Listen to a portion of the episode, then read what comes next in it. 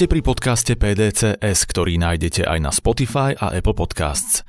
V dnešnej časti zo série 30 rokov PDCS sme sa porozprávali s ďalšou z našich kolegyň, Adelou Tihlárikovou. Dozviete sa, ako sa vyštudovaná žurnalistka a hudobníčka dostala do PDCS. Čo je to projekt Lídry na dlhé trate a prečo je jej srdcovkou? Ako môžu organizáciám pomôcť tréningy storytellingu? Čo je ťažšie, vystupovať ako hudobníčka pred veľkým publikom alebo ako lektorka pred pár ľuďmi? Ako sa žena bez záujmu o šport stala manažérkou futbalového klubu? Čo je myšlienkou futbalovej komunity Kozmos a ako ju prijali súperi v 6. lige? To všetko a oveľa viac vám v rozhovore so Zuzou Fialovou prezradí Adela Tihláriková.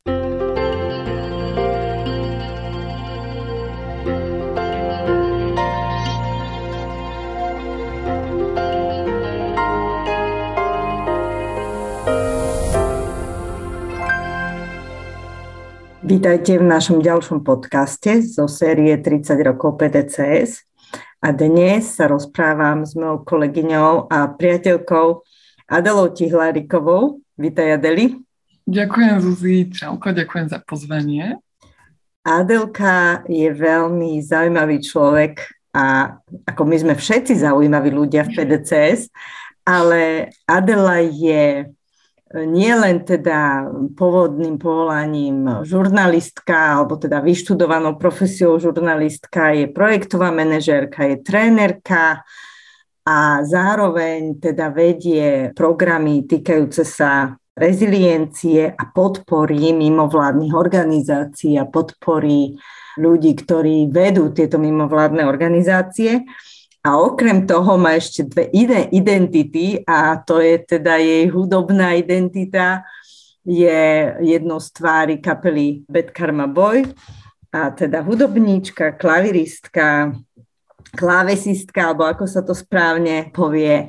A ešte okrem toho je manažérka futbalového klubu Kozmos. Takže toto sú také tri alebo teda viacej rôznych rozmanitých identít, o ktorých všetkých sa dúfam stihneme aspoň trošku porozprávať. Tak poďme na to, že čo ty a PDCS, ako to vlastne sa stalo, že si sa dostala do PDCS a čo ťa momentálne najviac baví robiť z toho všetkého, čo robíš? Ďakujem Zuzi veľmi pekne za toto intro, ktoré znie významne lepšie ako teda pohľad z mojej strany na samú seba, čiže veľká vďaka.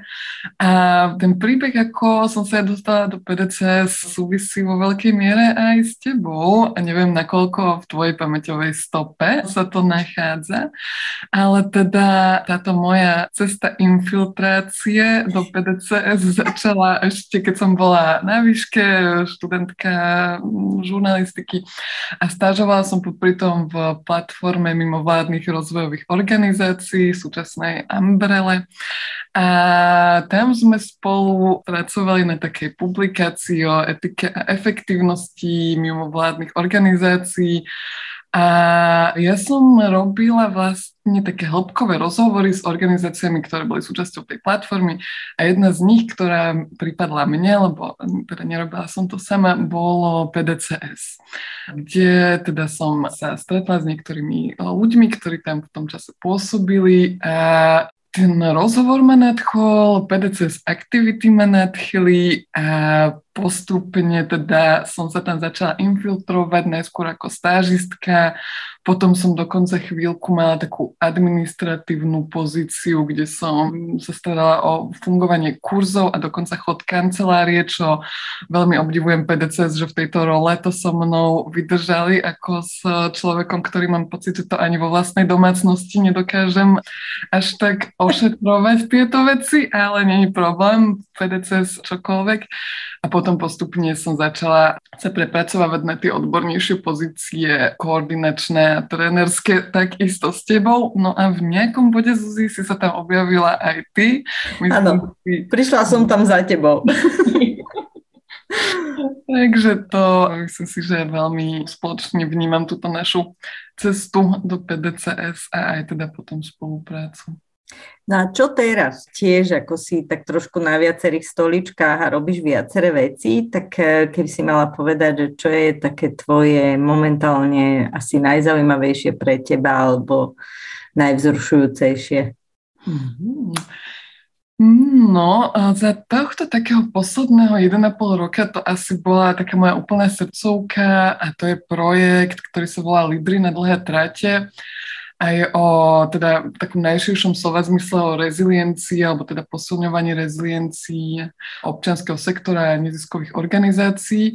A konkrétnejšie sa jedná o posilňovanie kapacít lídrov, čiže prevažne riaditeľiek a riaditeľov neziskových organizácií z celého Slovenska. A vytvorili sme si tam také dve skupiny riaditeľské, ktoré sa stretávajú dlhodobo a vzdelávajú a je to pre mňa nesmierne inšpirujúce byť toho súčasťou a strašne veľa srandy sme za ten posledný rok spolu mali a veľmi je to pre mňa také radostné a veselé a príjemná, inšpirujúca práca.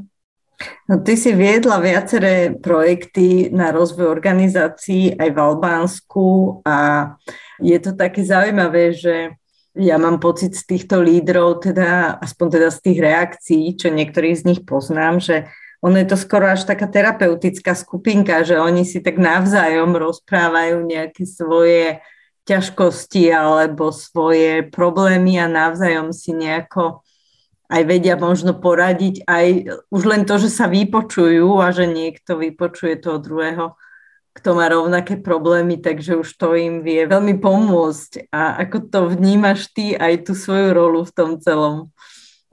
No, presne ako hovoríš, jednu celú tú, ako keby takú vetvu toho projektu máme zameranú týmto smerom a to voláme teda peer coachingový program a je to veľmi zaujímavé, v podstate z toho sme vychádzali pri tej idei, že tí lídry alebo teda riaditeľi a riaditeľky na rozdiel od zamestnancov až tak nemajú s kým častokrát zdieľať tie svoje také mm, špecifické riaditeľské problémy a táto hypotéza sa teda naozaj osvedčila, že je toho mnoho, kde ti vedia najviac poradiť ľudia, ktorí tú skúsenosť podobnú majú.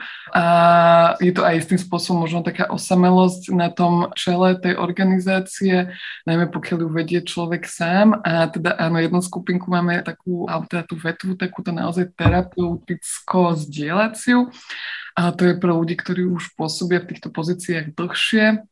A potom máme ešte inú vetvu, ktorá je zameraná skôr na ľudí, ktorí sa do týchto riadiacich pozícií dostali nedávno a tam má viac taký ako keby vzdelávaco zdieľací charakter. A obidve sú veľmi rozdielne, ale strašne, strašne fajn. No ja som na tebe vždy obdivovala takú tvoju rezilienciu, čo sa týka zvládania rôznych riaditeľských aj neriaditeľských povách, aj náročných účastníkov, aj ľudí, ktorí niekedy fakt tie povahy majú mimoriadne vyostrené a to samozrejme neznamená, že sú nie, nie dobrí alebo hodnotní ľudia, ale je s nimi niekedy ťažko výjsť a ty si fantastická v tom, že naozaj dokážeš zmanéžovať aj takých divočákov, aj takých veľmi, veľmi temperamentných, alebo by som povedala na seba zameraných ľudí, že to každý si myslí, že no ja už by som ich pozabíjala už by som proste to nedala a odišla z celého projektu aj z organizácie. A ty to zvládaš s takým úsmevom, s takou pohodou a vlastne tí ľudia sa tam cítia dobre. A zároveň ich ako keby vieš tak pekne ukočírovať. Ale ešte sa chcem spýtať aj na teda tú vec, ktorú my dve robíme vlastne spolu a to znamená tréning, ako písať, aby nás čítali. A v rámci toho tréningu, aj mimo toho tréningu, ešte ty máš rôzne svoje tréningové časti alebo bloky, ktoré sa týkajú storytellingu, príbehov a narratívov. A samozrejme, storytelling je jednou z takých tém, ktorá teraz sa pchá všade a je strašne moderná a každý si myslí, že to vie používať. Čím je to ako keby zaujímavé aj pre nás, PDCS, aj možno pre týchto tvojich e, ľudí, s ktorými pracuješ momentálne v tej reziliencii, ako tie príbehy a narratívy ty vnímaš a prečo sú užitočné alebo zaujímavé v tej našej práci? Pre mňa to má také dve roviny. Jedna by som povedala, že taká vec, ktorá ich spája, je práca s emóciami, ktorá je jednak v pozitívnych narratívoch, ale aj v storytellingu veľmi silná. A je to spôsob nejakého rozprávania nie založený na faktoch, ale naozaj na tej nejakej emotívnej rovine, ktorá má, si myslíme, a vychádzame teda z tej hypotézy, že veľkú silu a dokáže veci podať tak, že v nás nejakým spôsobom zarezonujú a zostanú. Nielen, že sa od nás ľahko odrazia, ako sa často stáva s nejakými suchými faktami alebo číslami. Ale podľa mňa ešte zaujímavá rovina je aj takéto otočenie perspektívy z toho, že čo ja ako človek alebo ako organizácia chcem povedať, komunikovať, neuvažovania iba nad tým, čo chceme my povedať, ale naozaj také hlbšie zamyslenie sa nad tým, s kým komunikujeme a čo z toho, čo my chceme povedať, vôbec je pre toho človeka alebo pre tú skupinu jednak relevantné, ale aj akým spôsobom je ten obsah pre ňoho zaujímavý a priateľný. Proste otočiť to z toho uvažovania zo seba naozaj na to, že s kým komunikujeme. A toto si myslím, že majú veľmi spoločné aj storytelling, aj pozitívne narratívy, aj to, ako my uvažujeme o písaní a že to je možno aj taká tá ich sila v tomto spočívajúca. Hej, hej, tam máme jedno cvičenie, ktoré je mimoriadne náročné pre všetkých účastníkov a nie všetci to aj na prvýkrát hneď zvládajú. Aj my sami, keď sme si to pripravovali, tak sme sa s tým celkom narobili. A je to práve tým otočením toho rozmýšľania. Hej, že keď ja chcem informovať, snažíme sa to robiť vlastne aj v tom písaní, že nie to, že ja chcem dať vedieť o svojom projekte alebo svojej aktivite alebo nejakú myšlienku, ale otočiť to, že čím ja môžem poslúžiť tomu príjimateľovi alebo aký problém jeho ja vyrieším alebo ako mu uľahčí život to, čo mu vlastne poskytujem. A tam je taká tenká hranica podľa mňa v niektorom momente, keď sa to preženie, tak človek môže sklznúť do nejakej manipulácie. Mm. A zase na druhej strane, keď e, sme takí ako keby príliš si vedomí alebo sebavedomí svoje pravdy, tak vlastne môžeme zase sa netrafiť. A ty máš ešte svojich e, rôznych obľúbených e, spisovateľov, ktorých rada cituješ a to je tiež pre mňa veľmi inšpiratívne tvoje didaktické ukážky Kurta Voneguta a podobné.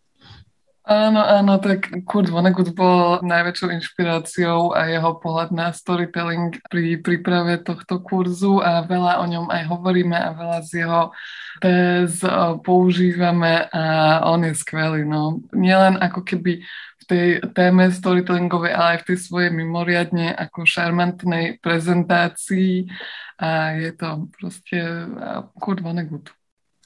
Kurt Vonnegut vlastne vtipne a názorne ukázal, ako vlastne funguje príbeh a to, že musíš tam odhaliť nejakú ťažkosť alebo neúspech, alebo že vlastne celá tá dráma, tá emocionálna hra vyplýva z toho, že ukážeme nejakú slabosť, nejaký problém, niečo takéto.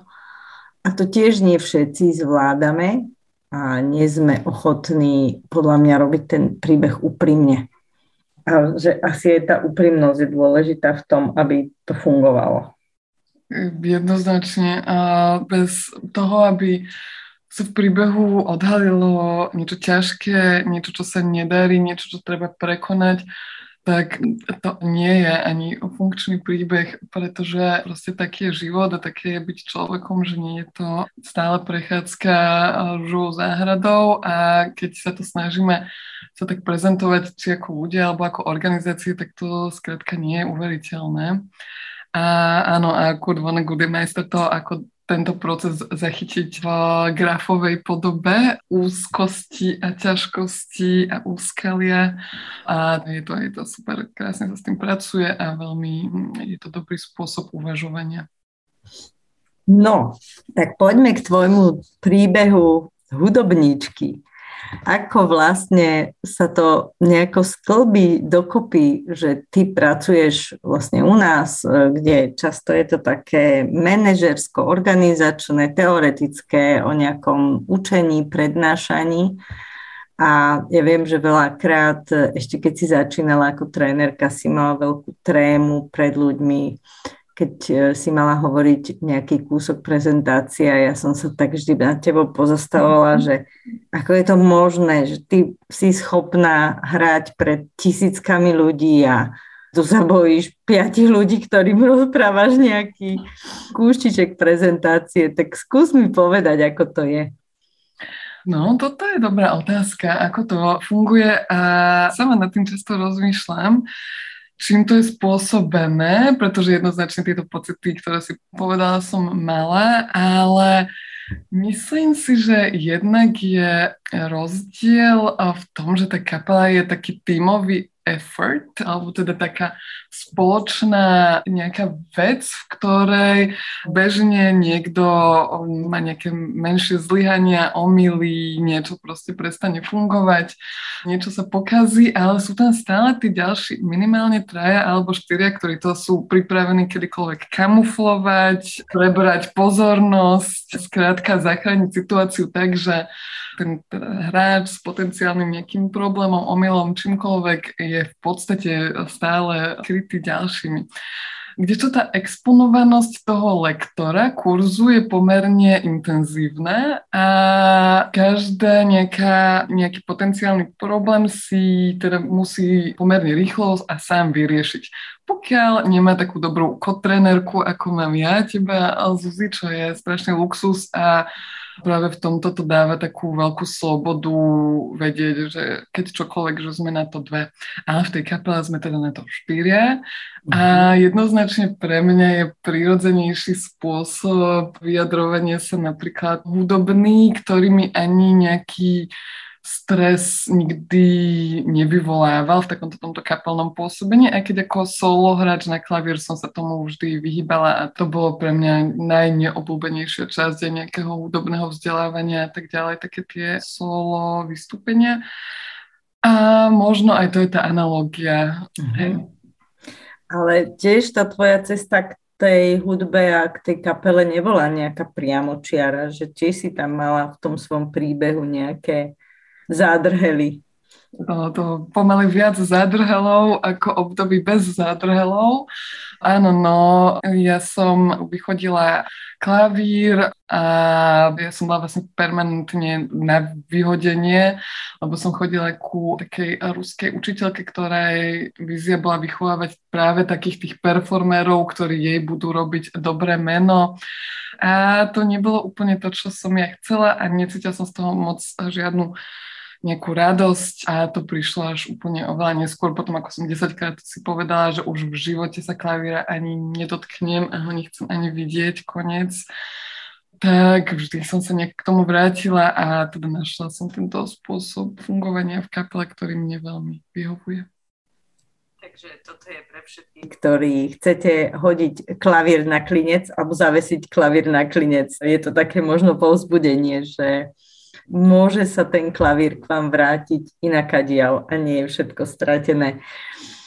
Ale poďme ešte k tomu futbalu. Ako sa stane hudobníčke, trénerke a manažerke, že zrazu sa stane manažerkou futbalového klubu, ktorý je pomerne bizarnou záležitosťou, tak uh, skús trošku povedať o futbalovom klube Kozmos. Áno, kozmos, ach, srdcová téma. Uznávam, že je to také srandovné, lebo každý, kto ma pozná, vie, že ja som absolútne nie nejaký športový typ a nielen, že som sa ako športu nejak nevenovala, ale ja by som povedala, že až som sa mu aktívne vyhýbala dlhodobo. Ale teda áno, som súčasťou futbalovej komunity Kozmos a nie som jediná z PDCS. Pozdravujem týmto Lukáša Zoráda, ktorý je takisto ako ja člen a to znamená v našej komunite, že si zároveň aj spolumajiteľ tohto futbalového, teda nie že klubu, ale komunity. FK Kozmos je futbalová komunita, nie futbalový klub ako taký, pretože práve to je to, čo je tam také špecifické, že je vlastnený komunitou, vlastnený svojimi členmi, nefinancovaný sponzoringami a nejakými, alebo možno športovými grantami, ale naozaj teda tou komunitou A vychádza tá idea z toho, že futbal na Slovensku, ale teda aj v zahraničí, často sa spája s nejakým rasizmom, násilím, korupciou, proste s nejakými negatívnymi javmi. A Kozmos by chcel práve že vrátiť futbal ľuďom a spájať a rozvíjať komunitu. A teda je to demokraticky spravovaná komunita, kde každá členka, člen, teda spolumajiteľ, spolumajiteľka má právo rovnako sa zapájať a spolu rozhodovať a teda našou snahou je bojovať proti tým javom, ktoré sa s tým futbalom štandardne spájajú a robiť to inak. To ma baví. No ale vlastne vy máte celkom aj takých zaujímavých hráčov. Aj hráčky, máte aj ženský tým z toho, čo som počula, mm-hmm. ale vlastne aj samotní tí hráči teda sú taký neúplne typický obraz futbalistu.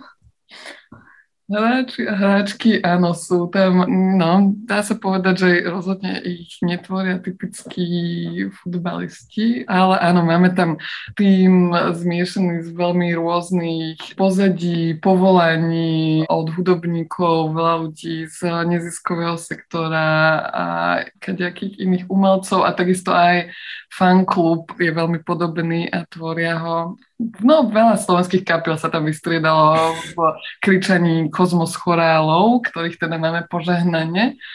No, takže je to, je to výživný klub. Odporúčam, pozývam, šiesta liga, nedá sa z nej ani vypadnúť, lebo je najnižšia, čiže je to čistá radosť. Každý úspech dá sa ísť iba hore zo šiestej ligy čo je skvelé. A teda začíname zase na jar a zase naše ženstvo, ženský tým je dokonca v druhej lige, ktorá síce je tiež najnižšia z dvoch, ale je to už vážna vec. Druhá liga je vážna vec. Znie to tak veľmi, veľmi dôstojne. A ja určite sa chystám na nejaký váš zápas a hlavne na nejaký, tuto v okolí mojom, v nejakej dedine, keď pôjdete, neviem, či s Bahoňom, alebo s Ciferom, alebo s nejakým... Áno, áno, áno, to sú naše. S nejakými takýmito klubmi. A to sa ešte chcem spýtať, že ako vás oni príjmajú tieto vidiecké futbalové mužstva, ktoré teda sú možno trošičku inak ladené, aj svetonázorovo, aj manažersky, že ako to oni vnímajú, že teda tuto prišli takí nejakí cintlaví hudobníci a mimovládkari z Bratislavy hrať s nimi futbal? No, toto je veľká sranda, ale myslím si, že oveľa pozitívnejšie sa to teda vyvíja, oveľa pozitívnejšie nás príjmajú, ako by som ja bola očakávala. A v úvode je to väčšinou také, mám pocit, že také prekvapenie, že čo je toto a o čo tu ide a prečo s nimi chodí túpa fanúšikov, ktorí tam majú svoje vlastné chorály a, a spievajú a kričia a je to také neštandardné. Ale myslím si, že väčšina týchto tímov si nás paradox si celkom obľúbila, že sa dokonca na nás tešia. Veľmi milo nás majú tendenciu privítať. Nie dá sa povedať, že by to tak bolo v 100% prípadoch, ale prevažne áno. A potom sem tam sú tam výnimky, kde je to trošku náročnejšie alebo sa to nestretáva úplne s pochopením, prípadne je taká chuť vyhrať silnejšia než čokoľvek iné a vtedy to niekedy je náročnejšie a boli samozrejme už aj nejaké také, nechcem povedať, že bitky, ale nie vždy to malo akože ďaleko od toho, ale sú to úplne skôr výnimky. Väčšinou je to pozitívne a príjemné a sranda. Takže vy vlastne si sami dobrovoľne servírujete trošku taký kultúrny stred a teda nielen sebe, ale aj tej druhej strane, že nás chvál ako keby nejakým spôsobom challengeujete to zabehané, že ako má vyzerať šiesta liga futbalu a kto má byť fanúšikom a ako to má vyzerať aj na tribúne, aj na tom ihrisku. A niekam vás to posunulo, alebo bolo tam nejaký moment, že ste si povedali, že je to celé hovadina a nemá to zmysel a vykašlíme sa na to? Myslím si, že tento moment sme ešte nemali, ale teda Kozmos existuje, si myslím, že dva a pol roka to bude, takže ešte sme celkom ako mladý klub. Táto kríza našťastie sa nás nedotkla. Skôr naopak prišli veľmi pozitívne inputy s vznikom ženského týmu, a myslím si, že aj s tým stále pozitívnejším prístupom tých klubov, ktoré hrajú teda mimo Bratislavy v týchto menších obciach, aj ich pochopenie a nejaké pozitívne prijatie teraz najmä počas tých posledných stretnutí, že práve naopak nás tak motivovali a posilnili. Čiže kríza zatiaľ ešte nebola, ale nedá sa vylúčiť, že v nejakom bode môže prísť. Super. Takže asi sa tešíte na tú jar, keď už budeme môcť všetci vyzvolna byť niekde v príjemnom vonkajšom priestore a pofandiť futbalu.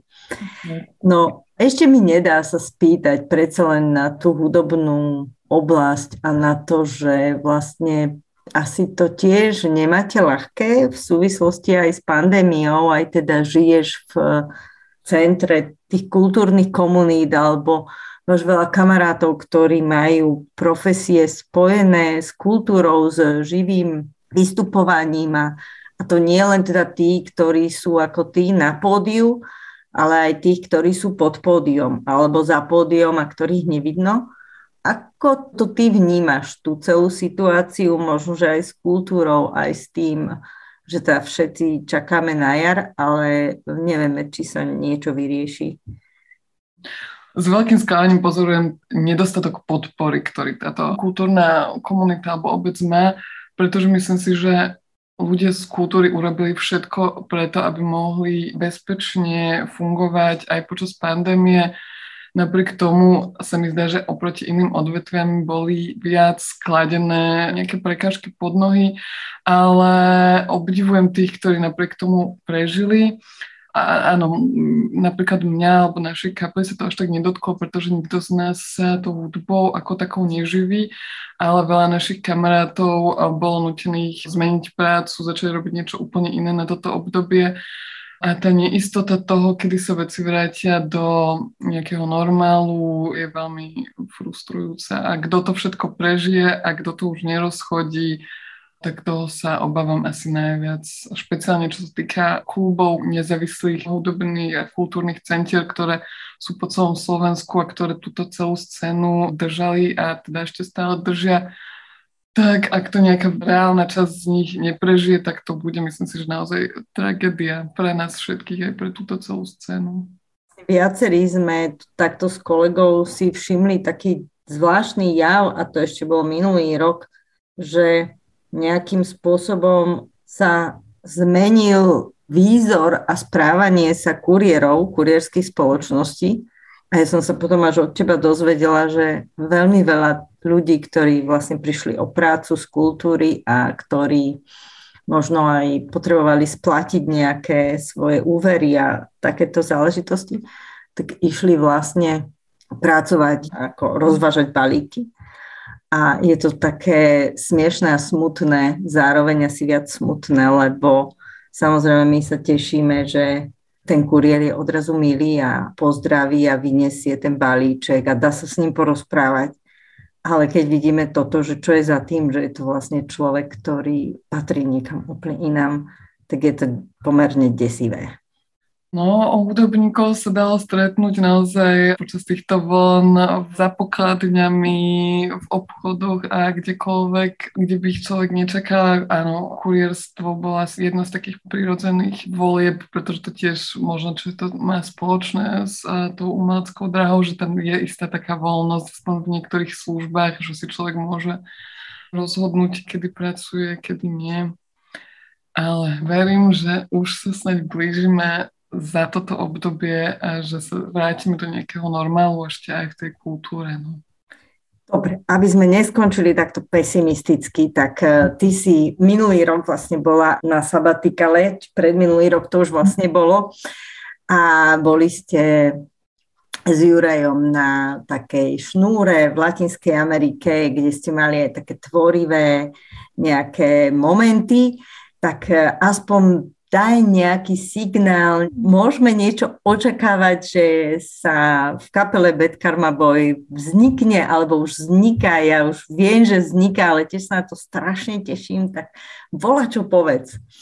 Áno, áno, vzniká, dali sme si teraz toto korona obdobie prirodzenú prestavku samozrejme v hraní, ako všetci ostatní, ale dalo nám to priestor zase sa viac ponoriť do tej tvorby, a na jar, verím, že takú neskoršiu jar, najneskôr začiatok leta by sme chceli teda začať vydávať prvé ako single z nového albumu, ktorý by sme chceli vydať niekedy potom ku koncu roka, že nechceli by sme tentokrát začať rovno albumom, ale skôr tak postupne pesničkami a zakončiť to tým albumom, tak snáď sa nám to podarí. A tá Latinská Amerika bude tam v tých songoch počuť? Je, je tam, dostalo sa tam, pretože v Južnej Amerike my sme sa na tom veľmi bavili zo všetkých rádií, všetkých príjimačov televíznych, z čohokoľvek sa váli, teda hudba, ktorá je na rozdiel od také, ktorú počúvame v Európe, má strašne rovnaký rytmus, taký reggaetonový a ten podľa mňa za tie 3-4 mesiace tam sa naozaj dostal tak hlboko do našho nejakého podvedomia, že aj v tých našich pesničkách sa tento reggaetonový rytmus viackrát objavuje a rôzne perkusie a nástroje a zvuky, na ktoré sme tam natrafili, tak sa tam odrazili. Tak som zvedavá, že čo na to potom poviete. No ja som tiež veľmi zvedavá, veľmi sa na to teším a dúfam, že sa bude dať na to aj zatancovať, že trošičku budeme mať možnosť sa nejako radostne aj vyžiť aj v tomto roku, že tak ako trošku je taký stále ešte ponúri vďaka tej pandémii na začiatku, že sa vyvinie nejako dobre. Adelka, ja ti veľmi pekne ďakujem za tento rozhovor. Ja som si to veľmi užila, dúfam, že aj naši posluchači si to veľmi užili. Ďakujem, ďakujem veľmi pekne Zuzi aj za pozvanie, aj za veľmi príjemný rozhovor a aj za všetky povzbudenia.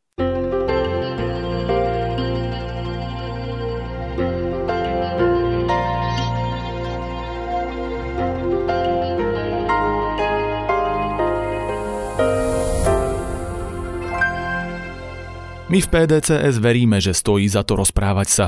Aj preto otvárame už tretí ročník Akadémie dialógu, kde sa učíme rozprávať aj s tými, ktorí majú iný názor. Link na prihlásenie sa nájdete v popise tohto podcastu alebo na web stránke PDCS.